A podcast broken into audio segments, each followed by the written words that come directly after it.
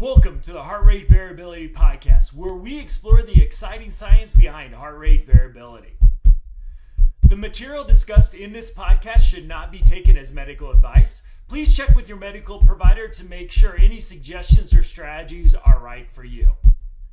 Visit us at the OptimalHRV.com website to learn more about the Optimal HRV app, download a free copy of Matt's book, Heart Rate Variability, and also get show notes and additional resources around heart rate variability and its applications.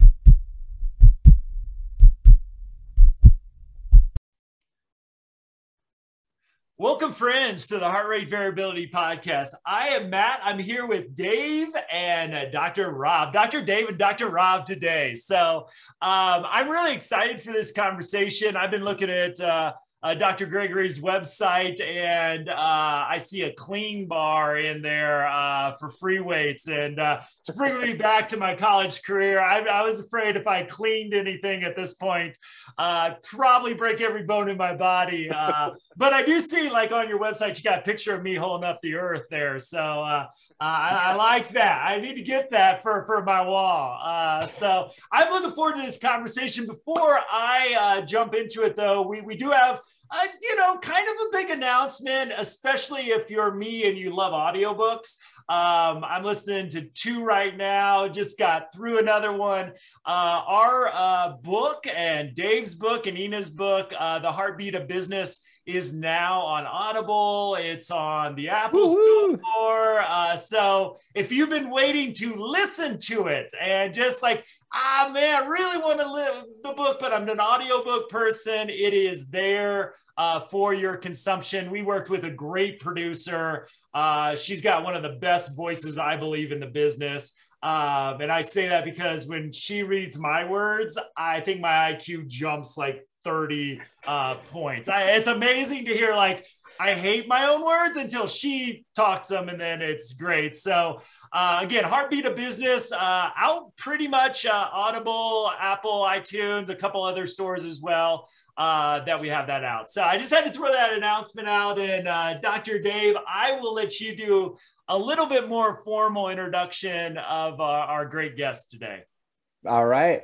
Well, uh, so today we have uh, Dr. Rob Gregory with us, and he is, um, well, I, am very fortunate enough to get to call him a friend and uh, somebody that I've known for quite some time at this point. Uh, geez, Dr. Rob and I have probably known each other for darn near 10 years. Um, it's been 10 or 11 years. Yeah. Yeah. And, uh, and Rob is, uh, one of the brightest guys that I that I have the pleasure of knowing and getting to work with on a regular basis. Um, he is a chiropractor as well as an acupuncturist. As well, he is a former power lifter, um, and and when it comes to health and fitness, uh, knows just about everything about everything. Uh, legitimately, I'm, I'm saying it, Rob. And um, and as a fellow practitioner, um, I am fortunate enough to have Dr. Rob right down the street, and I share a lot of my patients with you, Dr. Rob. um, and that is because Dr. Rob is so amazing at what he does uh, with acupuncture specifically that when I have something tricky with a patient or I have or I have a patient who's 90% of the way there, I say, you know what? You got to go see this guy. He's going to take you the rest of the way. Or we got to do combined care because I alone am not going to be enough. We need to get Dr. Rob in the game. And every single person that I send over to Dr. Rob comes back to me and says, Why wasn't I seeing him before? um, so, uh, so today we are going to learn a little bit about what Dr. Rob does. Um, so, with that, uh, the first thing I wanted to start with, uh, we have talked plenty about chiropractic on this podcast. So, uh, so all of our guests are, are familiar with what that is. But Dr. Rob, could you start us off with what is acupuncture? Sure. You know, there are there are some different, you know, I guess definitions that some people will have with acupuncture, but really acupuncture is using um, a, a, system. It's really a, its own system of Chinese medicine or Eastern medicine, as far as even diagnostics and how we talk about the body and how we talk about pathology. But really, the the you know the bones of acupuncture are getting to the right understanding of what's going on with the body, where you're going to need to treat. And the, the usage is actually just filiform needles. They're solid needles, nothing injected, just a solid shaft needle, very thin, goes into a certain area of the body, usually along a meridian or a pathway, what we consider to be a, a chi pathway or an energy pathway that's going to affect that pathway and that transfer of energy or chi, that movement of chi and energy throughout the body. When I talk to my patients, I tell them we're all big batteries. And so we're moving that energy throughout the body. And sometimes we get these areas that are stuck and this stagnation or this blockage of chi or energy or movement. And what we do with those needles is we help to break up some of those restrictions. And so we kind of break the dams, so to speak, and allow that energy and that, that transfer of chi so it can move throughout its whole cycle and kind of move through the body a little bit better.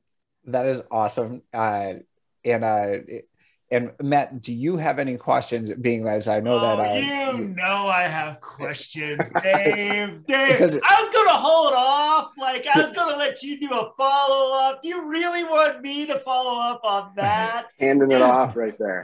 Okay. you, well, I, I, got I got a uh, really uh, uh, uh pro. I don't know. I'm just going to throw it out there. See where where you go with it. Obviously uh, somebody who uh, has a doctor before their name uh, and knows about heart rate variability as well. One of the things that, um, and, and, I don't have expertise in the area, but I've practiced Tai Chi, uh, Qigong, and uh, I've kind of done Wing Chun in a Tai Chi form uh, because being six seven and really skinny, if I don't control the center line in a fight, I like I said, if Dave gets me to the ground, I'm done. Like I learned that I did one uh, one set of Aikido classes, and I realized if you get me to the ground, I am done. So just uh, over. Yeah. So and again, uh, doing Tai Chi, like if if the world slows down into slow motion, I might have a chance. But uh, that's about my, my best strategy is not to get in a fight to begin with. But one of the things of of my like really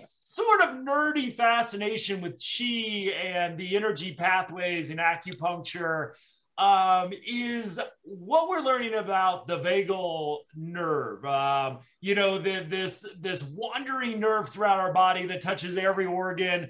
I think except one, um, but like is do it, and you know you overplace the the chart of the ventral vagal nerve with some of those you know sometimes thousand year old Chinese energy charts, and it's not a perfect one to one match by any extent. And I'm not making that argument, but boy, is it pretty close. And I would just love to ask you, with sort of holding that expertise in, in both areas, uh, both the traditional and the modern scientific. Just, I'd love to get your thoughts on what you see modern science uh, around the vagal nerve and how that complements um, you know, your understanding of chi and some of those uh, ancient understandings, which I know have developed. They didn't stop developing three, 4,000 years ago. Sure. Yeah. Uh, they're modernized as well. Uh, but I'd love to just get your thoughts on, on that relationship. Yeah. You know, honestly, that's, that's an awesome question because it does, you know, like Chinese medicine kind of gets pushed into this, like, yeah, that's how it happened or that's what it was. But now look at modern medicine yeah. And honestly, like that's one of my favorite things about kind of how Dr. Dave and I work together and how I work together with a few other physicians in the area, both medical doctors as well as other chiropractors and naturopaths, um, and really working in with how you know essentially they're both the, they're talking about the same thing just in two different languages it's literally just a nuance of terminology right it's just kind of the syntax of it and so when we talk about you know you know the the analogy of like you you have a six on the ground and one guy's on one side and the other guy's on the other. You see a six i see a 9 mm-hmm. right? How we look at it is really the biggest difference. And so when we talk about movement of chi and blood we talk about you know yin and yang and the differences in chi and energy and you know how the liver controls the sinews and all these other concepts in chinese medicine that we talk about. When you start to put it into context of like western medicine even though the the terminology is a little different. It's kind of skewed, and if you can't look past it, you have trouble. Right. And we see these we see these parallels. And I'll I'll talk to patients sometimes, and I'll say, you know, if you look at a Venn diagram, you know, you've got Western medicine and Eastern medicine, and where the two start to really overlap, that's really where the meat is, and that's kind of the thing that I start to see. And so you own that part of it. And I think blending the two, you just get a fuller perspective. So, you know, when I treat um, like tinnitus or vertigo, um, something like that, and a lot of times I use that through the ear um, as, you know, as sometimes a part of an autonomic dysfunction. And so we'll treat part of the liver channel or the liver organ in the ear, as well as other liver points throughout the body to help clear the liver channel.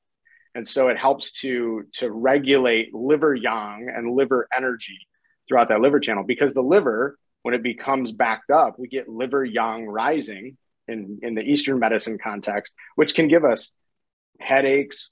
Um, if we have liver blood deficiency, blurry vision and spotty vision, like, you know, kind of spots in the eye. Um, we start to get tinnitus, we start to get vertigo, we start to have high blood pressure, red face, easily irritable, um, all these all these things that we can kind of put together. And when I talk about that to people in Western medicine, kind of parallel, we know that stress, or, or I'm sorry, pain and depression go together. Mm-hmm. So one can cause the other. They're, it's cyclical. In Chinese medicine, we don't differentiate between mental, emotional situations and physical. So they're paralleled as well. And so when we start to talk about how all these things kind of come together, Western and Eastern medicine just just I guess approach it a little differently and talk about it a little differently. But at the end, the outcomes can be very similar. And so those outcomes are pretty much the same, which, you know, in you know, in regards to the vagal nerve, we start to talk about again, its distribution is so widespread, right? There's almost no way to to not affect it. Right. right. so that's kind of the thing. That's great statement you know one of the one of the questions i had when i started chinese medicine i remember one of my classes i'm looking at it and i'm thinking about all these different points and all the things that each one of them can do by themselves and then you pair them together the right ways and i remember asking one of my professors i said is there a way to screw this up like is there some way i can make this wrong you know like it seems like anything i just stick a needle in is going to be fine like something's going to be okay and honestly what i've come to find is that's almost true to a certain point you elicit a response regardless of how good the response might be. Mm. It's not necessarily that something's going to be detrimental, which is what you can be afraid of if you, you know, have something go wrong or you take the wrong medication or you, you know, whatever. But the reality is it just may not be as optimal for that patient. And so, you know, if somebody needs a, a treatment that's going to help to clear the liver yang and I start to, you know, tonify the kidney yin, I didn't screw anything up, but I may not have helped them very well. Interesting. And so that's kind of again, that's kind of the thing. But just like I, I always compare acupuncture and exercise, and they're so broad. Acupuncture, you know, doesn't matter what we're treating, essentially, like there's a systemic reaction as well as the local benefit of what I'm targeting, the, the pathology that I'm after. Mm-hmm. With exercise, there's, you know, you can do lunges all day to help strengthen your legs and even stabilize your back and help your knees and your range of motion and your balance. Um, but it's also just the active exercise is going to help you sleep better, have better digestion, you know, give you mood stabilization, all these things. There's not an exercise that does those things. It's mm-hmm. just a systemic reaction to the act of doing what you're doing. And in some cases, I see that kind of play out in in acupuncture. I I love that. Um, so uh, Rob, you uh, you said that so nicely. Um, that and I love the concept, the the mindset of the uh, of the Eastern medicine, like you were saying there, that all stressors are the same, right? Regardless if it's physical, mental, emotional, uh, chemical, whatever it is, it's affecting the body the same way, right? And uh, and I love that rather than separating all these things out, it's well, it's having the same effect, so let's treat it the same, right? Um, and that's uh, it, and that's just amazing. And the bottom line is, if we're stimulating parasympathetic nervous system, right? If we're stimulating vagus nerve, we are going to see something positive happen. A big uh, cascade systemically. Absolutely. Yeah. And that is, uh, that is just so cool. Um, but, uh, but yeah, I, I, another, so I want to, I want to ask now, as we've touched on the vagus nerve already, um, is you have done a very cool procedure on a couple of my patients. Um, and, and you've done some research along with this as well um, is the vagal dart. Um, and although that does sound kind of scary, uh, and from what my patients have told me, um, is, is is a little scary. um, but uh, but winds up with uh, with very good results, which uh, I still want to have it done to me, uh, just so I yeah. can experience it. Um, Absolutely. So I'm gonna I'm gonna do a quick uh, what my patients have uh, have told me. Um, oh. I'm not sure. They may not tell me the same thing that they tell right. you. We'll find out right here. So this crazy guy that you sent me to, um, that's start. No, um, no, but uh, is that he essentially pierces their ear with uh, uh, with a, a, a type of device that ends up staying in the ear for uh, I believe about a week, um, and then falls out on its own. But what is reported is that symptoms of just about anything completely disappear um, almost Absolutely. immediately. Um, I've mm-hmm. sent somebody to uh, somebody specifically, and Rob, you'll know who I'm talking about, um, who he could barely he could barely you know move. His back was in such discomfort, and um, and he was he was like, I don't know what to do. He's like, you know, I'm going on this trip. I'm going to uh, he was going to hiking in Colorado, uh, somewhere by you, Matt, and um, and he's like, I don't know what Dr. Rob did. It hurt like hell for a second. He goes, and then all of a sudden, I can move. He goes, I went to Colorado, hiked through the mountains, was totally fine. He's like, never felt a thing. So, uh, Rob, can you please tell us about this uh, about this amazing thing? Uh, a little bit of the background, um, and then what exactly it is doing. Sure. Yeah, that was actually one of the last times I saw him too. He got back and he said, "Hey, you did awesome. See you later." yes, a, a, too good. A little too good. See you. a very typical patient, right? Ironically, also a doctor. Well, Western medicine, you need to like have a eight time uh, regimented right. uh, intervention there. You got to spread that out a little bit. That's right. I screwed that one up. no, it. You know, yeah, you're right. The uh, you know, it, it utilizes ear acupuncture. And so I was very fortunate um, to, uh, to, in the same way, be, be friends and colleagues with um, uh, Dr. Frank Yurasek, who is, uh, he was a, an instructor at National University when I was there. Um, he has been a pioneer in acupuncture in, in, you know, this country for years. He's done so much with veterans. He's done so much with auricular stuff, but just body acupuncture. I mean, he was an acupuncturist before, not just before it was cool, but before it was legal. You know, I mean, he was he was he was a kind of a the quintessential like rebel acupuncturist, I guess. Awesome. Um, and surprisingly, um, you know, he's studied several times over in China, all kinds of things. But he is the he's the director of acupuncture at Stroger Hospital. Um, and so I was fortunate not just to have him as an instructor for some of my didactic courses, but also to be an internship coordinator for you know my experience at Stroger Hospital, and we that's where we actually conducted the study in the pain management department. There is an acupuncture section to the the pain department at Stroger Hospital in downtown Chicago, um, one of the largest hospital systems, and and has one of the highest number of patients as far as coming in, and specifically with trauma. Um, and so we actually treated a number of patients with this ASP, this um, it's a it's a French needle. It's a semi-permanent needle, and sometimes they do call it like an ear dart, vagal dart, um, auricular dart, but it's a semi-permanent needle. They come in three different uh, metal types, basically. So there's gold, which is the primary one. There is just a regular old steel, and then there's like a titanium that they use, which I've honestly never played around with. They don't make them very often, but the gold and the steel work really, really well. And sometimes when you get really deep into it, it talks about the ion differences between the two metals and and how you know that kind of works. I've not really delved into it that deeply. Just utilizing the points and those darts makes a significant change. It's also part of a system. If you ever look up battlefield acupuncture, um, our military uses it for uh, field trauma, and so some of our military personnel that that do um, you know, field medical trauma, they're actually taught to, to work on some of these points in the ear. So this semi-permanent needle, it is a little aggressive compared to regular acupuncture when it goes in, because it is almost like you've got to pierce the skin and it stays in there. Um, but we use different points throughout the, the ear to help to stimulate those different, especially in pain points. Um, but we would stimulate those points to help with whatever dysfunction we're after. And it's, it's been very prominent in pain research And that's what we did with it. We, we presented a poster presentation at the Society of Acupuncture Research back in 2017, Dr. Yurasek and myself. Um, and we, we basically just talked about the benefits of pain control through German auricular acupuncture because there's a bunch of different people out there that have studied auricular acupuncture across the globe.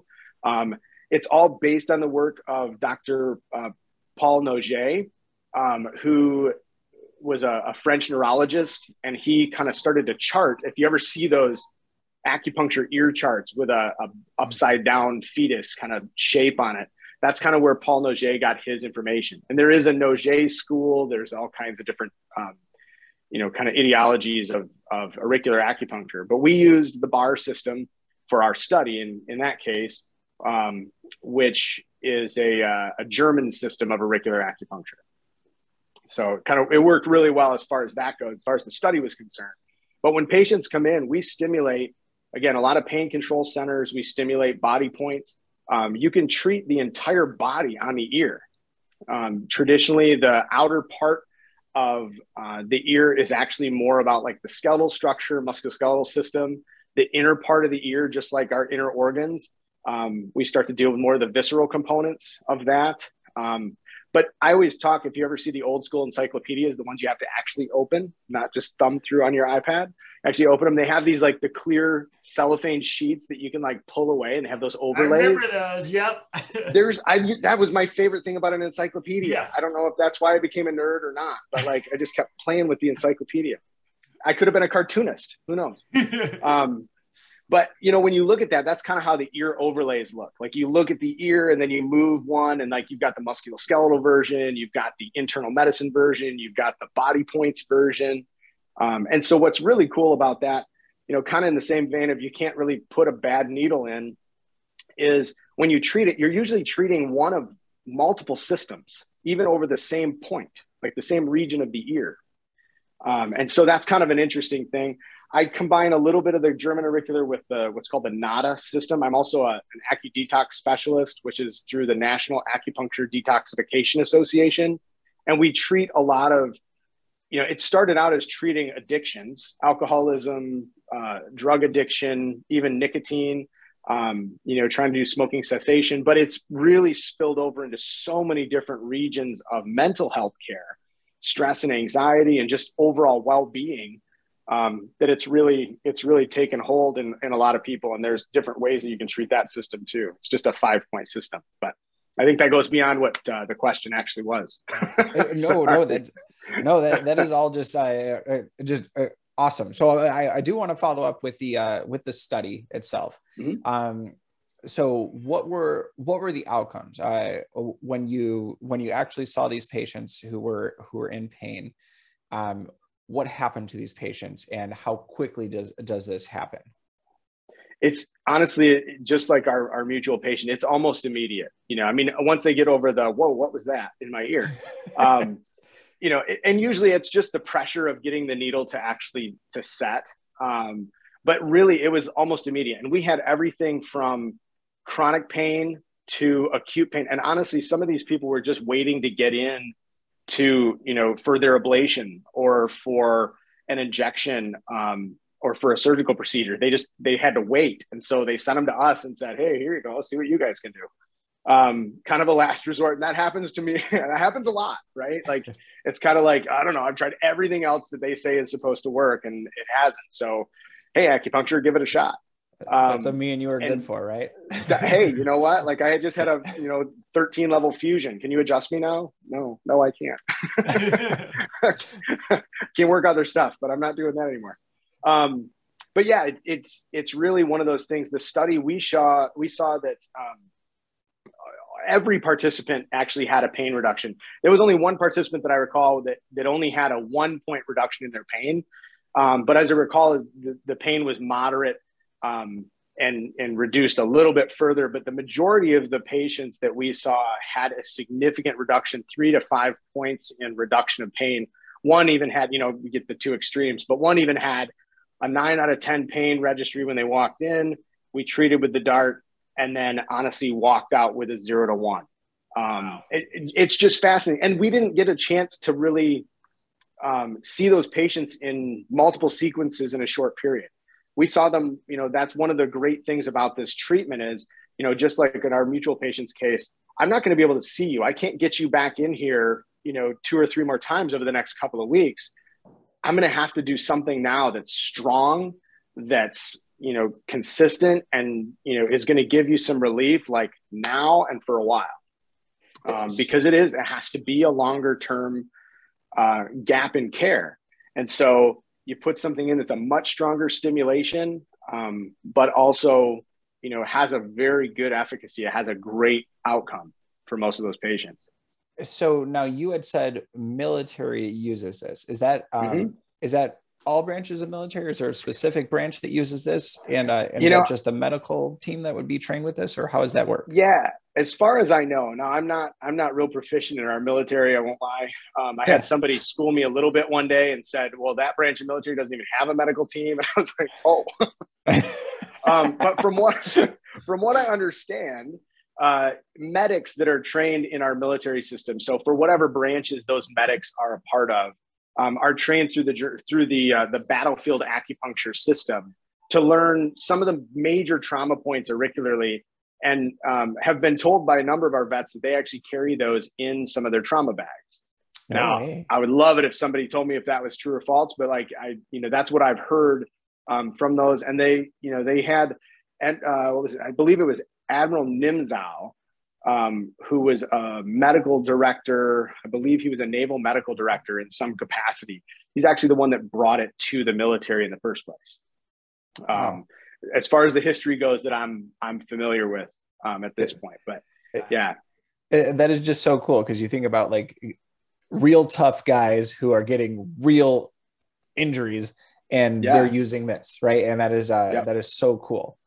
Um, yeah, they use it for a lot of the kind of the battle. That's why it's battlefield acupuncture is kind of a battlefield trauma situation, and you can put a couple of these in. They're real quick. They're out of the way. They don't cause any problems, so to speak. They're easy to carry because they're so small, and bam, away you go. Nice. Oh man.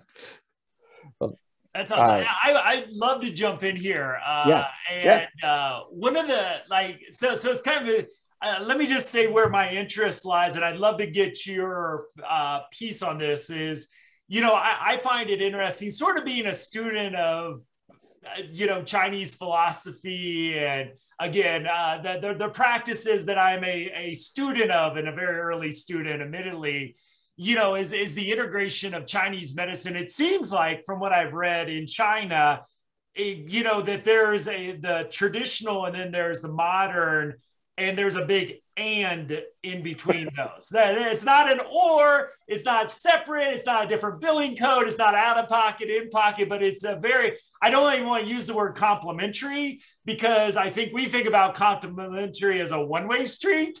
Uh, right. that isn't medicine. And uh, so one of my one of my goals with optimal HRV was, you know, especially with this energy medicine that has been so powerful sort of in in my health and wellness uh, often gets discounted. Uh, oh it's just the placebo effect which i think the placebo effect's amazing regardless. But anyway it's just like it, the, there's a you know there it's kind of put down or as a secondary uh, component of this. So one of the things i wanted to do with this was to say okay I can't really explain what's going on during a Reiki session, but I got people who swear by it. Um, I've done it myself. I can't explain why a part of me is heating up and then I squint to cheat to see what the heck is going on because I feel like I'm on fire. And her hands are right above that area. And I'm like, this is really weird. So part of it was like, I want, I want to know, like, is this improving my autonomic nervous system functioning, knowing that that's attached to everything I nerd out about the brain. And so one of it was like just as an outcome, as hey, if we get HRV data as a proven biometric for a range of cognitive, social, emotional, medical health, then then we can hopefully you know look at that model as saying, hey, these aren't complementary. These are actual treatments that we can kind of hold up there you know so so i would love to get how you look at that and then uh, you know i'm always interested in uh, what do you see, especially in your world with the chi uh, and chi energy? Uh, what are we measuring with HRV in that sort of energy medicine, Chinese medicine, uh, you, you know, historical and modern pr- practice? Sure.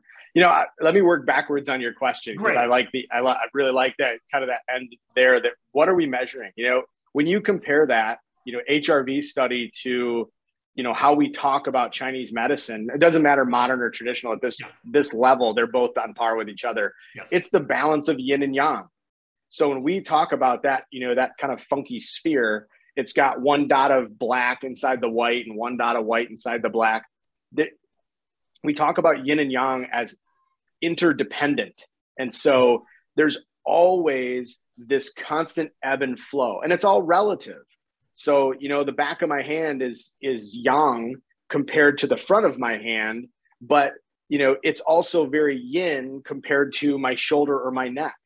And so it, there's there's a relativity to everything that we do. You're only so much yang within yin. Mm. Um, the clock diagram that we talk about, like at high midnight, is very it's the most yin time, and as we work our way towards noon, which is the most yang time, we work our way you know, we're getting less and less yin as we continue to work around the clock. And then once we hit that point, now we're getting less and less yang again, right? Like um, when we talk about, you know, that concept of what is the autonomic nervous system doing, we talk a lot about, um, you know, adrenal fatigue in in Western medicine, or at least in complementary medicine. Um, we're always talking about adrenal fatigue as burnout, right? People are overly stressed. There's lots of cortisol that can lead to abdominal fat. It can lead to a depressed mood and all these other eating disorders, all kinds of things that it could cause. But in Chinese medicine, we parallel that with what we would call spleen qi deficiency. So your spleen energy, nothing to do with what our, our Western medicine anatomical spleen does. yeah. But the spleen in Chinese medicine is, is responsible for the movement or the energy uh, uh, kind of manipulation. So it puts energy into the organ systems and areas it needs to, called transformation and transportation. So you bring food in, for example, and I talk about calories with my clients a lot as chi. So the spleen basically assigns those calories to different body areas that it needs to work better. When we start to talk about those types of parallels, when I talk about spleen chi deficiency, we're always at some level of empty. And so when people talk about this relatively, I say you're only ever at your top most full point, like with your gas tank in your car when you're at the pumps. Mm. Once you drive away, a lot poorer right now, you drive away from those pumps yes. and now you're somewhere lower and lower and lower. You wouldn't start your cross country trek on an eighth of a tank of gas, right? right? You would want to top it off, but you can drive around town for days on a half a tank and so this is that concept of like you know kind of where those two things start to meet and and really that relative position of what you're looking at so when we're talking about hrv work and we're talking about yin and yang balance we're really talking about the same thing it's just another again it's just it's part of that terminology more than anything as long as you understand how to parallel those two and where they parallel i think that's really important so um, looking at HRV and how it associates with your relative overall balance of your system. Um, you know, there are, it's a cascade, right? So, like, when we think about different ways, the, the autonomic nervous system as a whole, um, you know, what part of that autonomic nervous system are we talking about? Are we talking about the heart rate regulation? Are we talking about digestive system? Are we talking about temperature regulation? Like, well, yes, yes, yes. yes. We're talking about all of it. yeah. Like, and again, it's it's an ebb and a flow. We've got it's almost like when I think about a you know an organizational chart of a uh, you know of a business. There's all these different branches, and if each one of those branches had the balance scales at every section, you know you're trying to keep all of these elements balanced the whole time while the whole thing is balanced as well. Yeah. And that's kind of to me the autonomic and, the whole you know autonomic nervous system, parasympathetic and sympathetic working in tandem they're always at some level of flux you know yes. the ultimate house of cards and so for me that's kind of what i look at and you're when you're talking about heart rate variability or you're talking about what you're assessing for yin and yang you're assessing the totality of these balanced systems all working hopefully in the right sequences to keep everything just right. So yeah. it can you know it can auto regulate when it needs to uh, because it's not a it's not a static system. It's a homeostatic system. It has to constantly ebb and flow.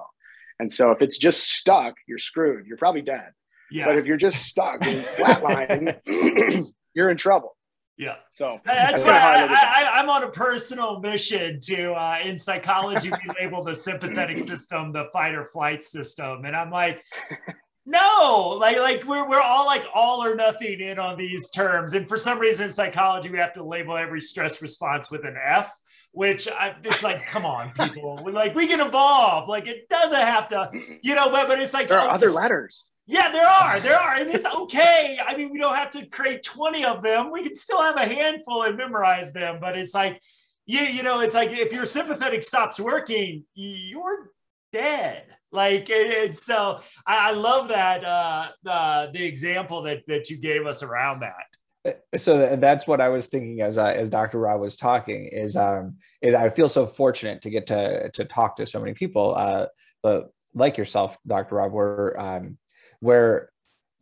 each of you brings like this amazing new insight to to the autonomic nervous system uh, to hrv and and it's your personal you know your personal way of explaining it uh, your personal understanding of it. And each time i hear one of those my brain goes and and i just expanded. And all of a sudden i'm like oh my gosh i love the way that he said that. I'm going to start using that. That just i just had this huge breakthrough realization you know it's um it's so cool um, I expect a to... footnote.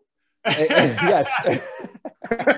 In Dave's next book, yeah, I, am putting gentle yeah. pressure on him to, to, get his his next book out. So.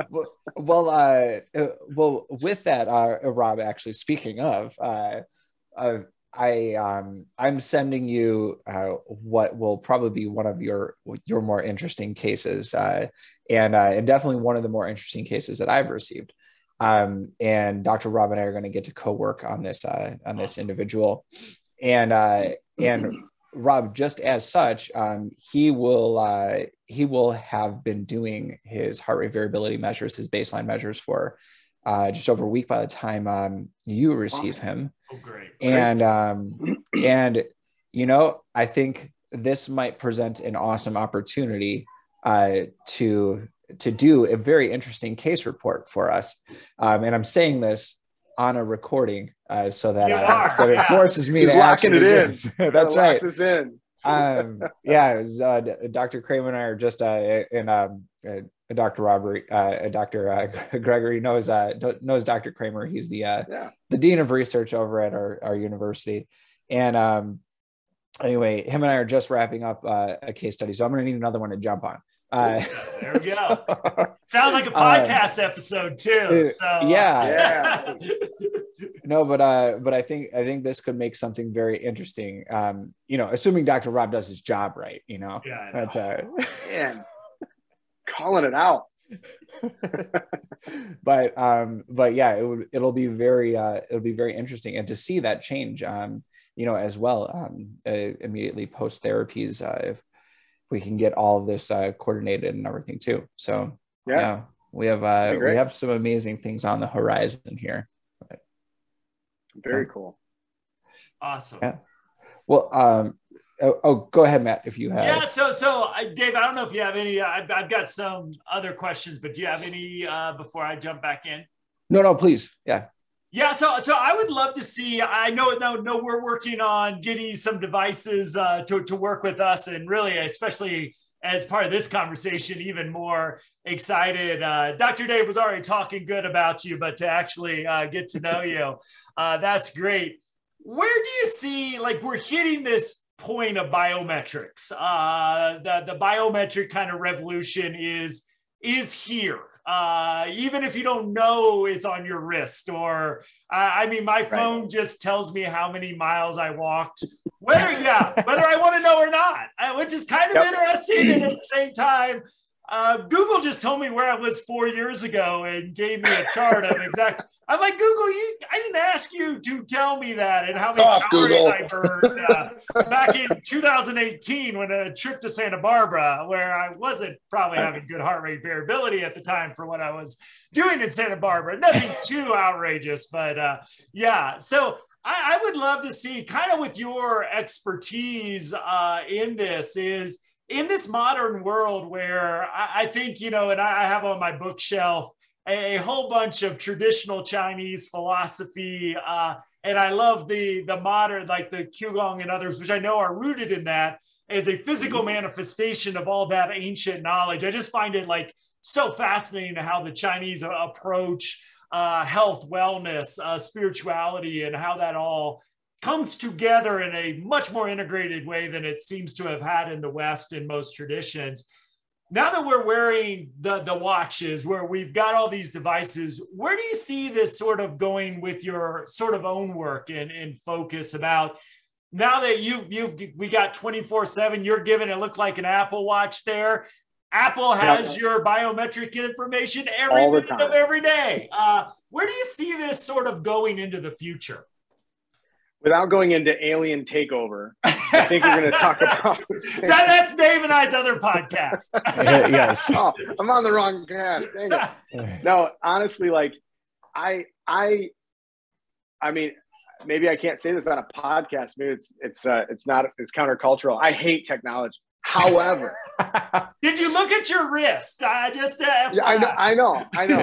and his and earbuds, yeah, I know, I know. Oh yeah, and I'm on like four devices right now, yeah.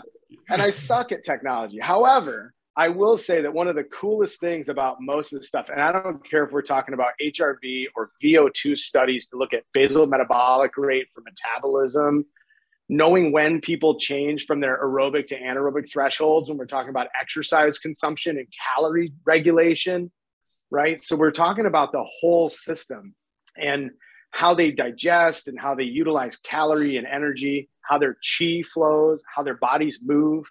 All of these great systems. When technology is used used for good, right? Use your your use it for good, not for evil. Um, when technology is used for anything other than social media, it's great. yeah. Sorry. Amen. So when that. we look at yeah. some of these biometric things, I know I'm like, I'm so like not on Instagram. I'm not very good at anything. I'm trying to get uh, Dave uh, to get a tweet out about videos. our book. I, I got him to sign up. I not have seen a tweet about the book yet, Dave. So, so you're a good oh, company man. here uh, with actually. All right, that's so. good. That's good. No, I love. So one of my favorite things, and I know this isn't quite heart rate variability verse, verse but um, you know, I, I actually prescribe these things to patients on occasion, especially my Parkinson's patients or my fall risk prevention patients. Because if there's, you know, I mean, the, the whole concept of help I've fallen and can't get up, those alert bracelets were a great concept. These are so much more further reaching and can contact somebody without consciousness. Mm-hmm. And so when I know I have a fall risk patient, for example, I'm like, listen, for less than the cost of your prescription meds, you can put one of these on your wrist and have it every month have the safety and the knowledge that if your husband goes outside and he's mowing the lawn and he trips over something or falls down and he can't come to get you, it will call you. Yeah.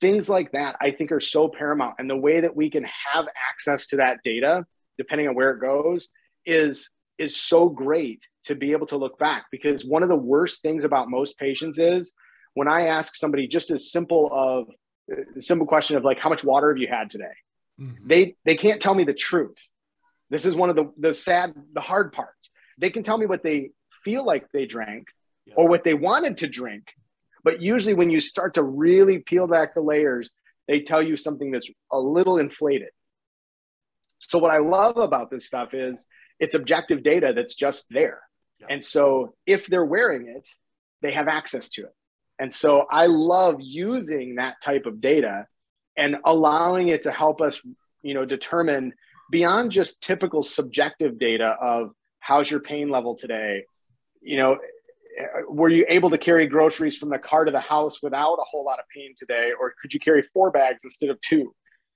You know things like that they are they are good measurements but this is another measurement of just body regulation. You know where are we in terms of you know you're you're kind of a blend of your mental and physical health and well-being there's a reason why when I started looking into heart rate variability, I, I see a lot of benefit. You know, both camps are always, you know, like the psychological camp and then the physical camp.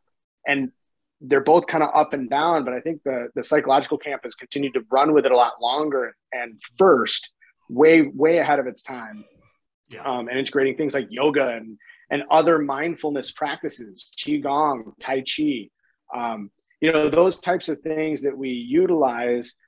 You know, Chinese medicine, like you said, they kind of had it on the head. Like it's it's breathing work, it's you know movement and mobility it's finding your center, whether you want to call that, you know, um, you know, a mindfulness or meditative practice, whatever the case may be for you, or if it's just movement and you like to move, you've got this this kind of full blend of breathe, move, relax, and try to transcend where you are and what you're doing and what you're stressed about. Um, and I think HRV is a great way to, to analyze that. And if we can use some of these biometric data points to say, in my whole life, in my day to day, in my, you know, I was dealing, dropping my kids off at school. What happened to my HRV versus I was sitting down to dinner or watching TV? Like, what does that do to that data? Like, what influences what parts of our autonomic nervous system? I think it's it's going to be kind of a, a way to assess that for everybody and help them understand. That, that's awesome. And, and I, I don't want to ruin because I can't go out better than that statement. So, Dave, if you got another question, I'm sorry because I'm going to probably screw it up. But, but I, I just got to say, too, with, with my excitement is like from the mental health perspective, you know, using just the analogy of you did, does Dave and you working together yield better results than one of you alone? Like, does a does me referring somebody to get the vagal dart improve my outcomes as a trauma treatment expert? Uh, does chiropractic care uh, really supplement the, the treatment that that I am trying to do? Because I what I think is heart rate variability, really the the vagal nerve, but you know the heart rate variability is a measure of that brings these things together in a way that I really hope uh, just just really reinforces this revolution, uh, this paradigm shift that we have seen in psychology over the last 20 or so years now that we got the neurobiology uh, to do it is like it opens up this window is hey you and i together are probably going to be a lot more powerful than separate for some folks who who need that collaboration and we can sort of both have a language and actually an outcome measure to, to demonstrate that and that, that's where like my excitement just yep. for this just is overwhelming is because it's like let's figure out what heals this person and how do we put the right mix together to let that person live their best life and and for me Absolutely. that's just like ah, oh, it's so cool to be here because you know when I was trained, we were talking about the libido and all that Yeah. So we didn't, we didn't, we weren't even talking about like the neurobiology. So it's so exciting. And unfortunately, acupuncture gets thrown into the physical, but it gets eliminated. And, and so often, movement medicines like yoga and tai chi, those are those are integrated really well with psychological medicine, and we we recognize those more. But acupuncture has so much to offer. Yeah, psychologic medicine, and I, I would love, yeah, to see that happen a lot more often. Absolutely. I've, I've seen it in the addiction realm, as you mentioned, Mm-hmm. Um, yep. a, a, little bit, but but again, I I, I think it's that coll- we need that collaborative, like we, we need those collaborative studies, which we're horrible at because we're all in our silos. Um, so so you know, there's been good research. Uh, I've actually been part of helping fund acupuncture as part of substance use treatment. But it, you you know, your point's well taken. Why isn't that in the same way in mental yeah. health? Uh, what, but I don't think we've had a way to talk about that as I don't think we've known why acupuncture's worked. Uh, you know, we just seen studies that it does. And so it's bringing this all together to say, hey, we're all working to improve the parts of the nervous system that we're no, we know is going to support sobriety or we're going to support mental health or you know how, how can i help dave's patients potentially function in a way that they live their best life because are they holding psychological energy that we could work uh, together on and, and that's to me is the exciting point that we're hitting where maybe yeah. we can figure out a better word than complementary uh, for all this uh, and have that integrated Absolutely. approach that our, we, we've got a term coming up. I think all of us can create this new word. I've always yes. wondered how new words get formed for things, right? Like avatar, where did that come from? Only in the technology world. Now we get to make our own. that, that's right. We, but uh, but the you know, and that's and that's it. Um, you know, uh, that collaborative approach between practitioners uh, is just the most powerful thing that any of us can have, uh, you know, as a patient or as a practitioner. Um, and uh, and yeah, we are. Uh, well, well, Dr. Rob, with your help, uh, I've been uh, I've been crushing that. Uh, but, uh, but I'm excited yeah, to be a part of it. That's that's the fun part. yeah but no this has been just absolutely amazing um, and, and we can't thank you enough for hopping on with us dr rob. I appreciate being here. I appreciate the invite. It was great. I'd love to talk more about some other stuff. It'd be fun. Oh yeah. Well that, there is a door that is always open. Uh, we're excited to get you. Uh, i don't know if we've said this on the podcast but we have really uh, found uh, what we think is a really promising partnership with the biostrap folks. Um, okay. That, that we have gotten some great data um, we have got some great feedback there, there, Dave. If you're on video, Dave's holding up uh, the the arm strap we're using. If you go to BioStrap's uh, website, we're using the the $95 device that, that goes on your arm okay. forearm. Uh, so we're excited to get you a few of those uh, uh, and uh, welcome you to the Optimal HRV family. Yeah. And, we will definitely have you back soon. So just for uh, our listeners, I will put uh, your bio and some links um, into the awesome. show notes at optimalhrv.com. But just for maybe somebody that's listening in their car, what would be the best way to find out more about uh, the work that you do? Um, you know, honestly, like uh, if you just check out longevityfit.net um, and, and reach out there, I'd be happy to talk to anybody about what they're doing. Um, evidence-based acupuncture is a great uh, resource. It's a it's a UK resource, but they do a lot with acupuncture research. The Society of Acupuncture Research is a uh, is a global network of individuals that do a lot of things. Um, medical practitioners that deal in in acupuncture research. Um, but yeah, there's a uh, go into battlefield acupuncture, go into um, the NADA, uh, the National Acupuncture Detoxification Association website all great resources to look into. There are a number of studies on not just the effect of acupuncture on the vagus nerve dating back, you know, again, 20 plus years, but also the effects of, you know, acupuncture on HRV um, in some some cases as well that need to continue to see some expansive research. Like you said, I hate to I hate to add more to it, but like you said, unfortunately, we add more variables, then it adds the opportunity for people to say, "Well, you don't know which variable did what." Yes. You know, so our limitations are are the same thing as our benefits, unfortunately, in a lot of our research studies. And so if we can if we can do both and give it a yes and and see positive results on both ends of the study where there's lots of variables and only one variable and still show its effectiveness, you can't argue that. You know, you can't argue with it. Awesome. So. Well, thank you. Like I said, we'll, we'll put the contact information in the show notes as well. But uh, uh, thank you, Dr. Gregory, for joining us. Uh, I'm already looking forward to our next conversation. Awesome. Thanks for having me, guys. Thanks, Dr. Rob.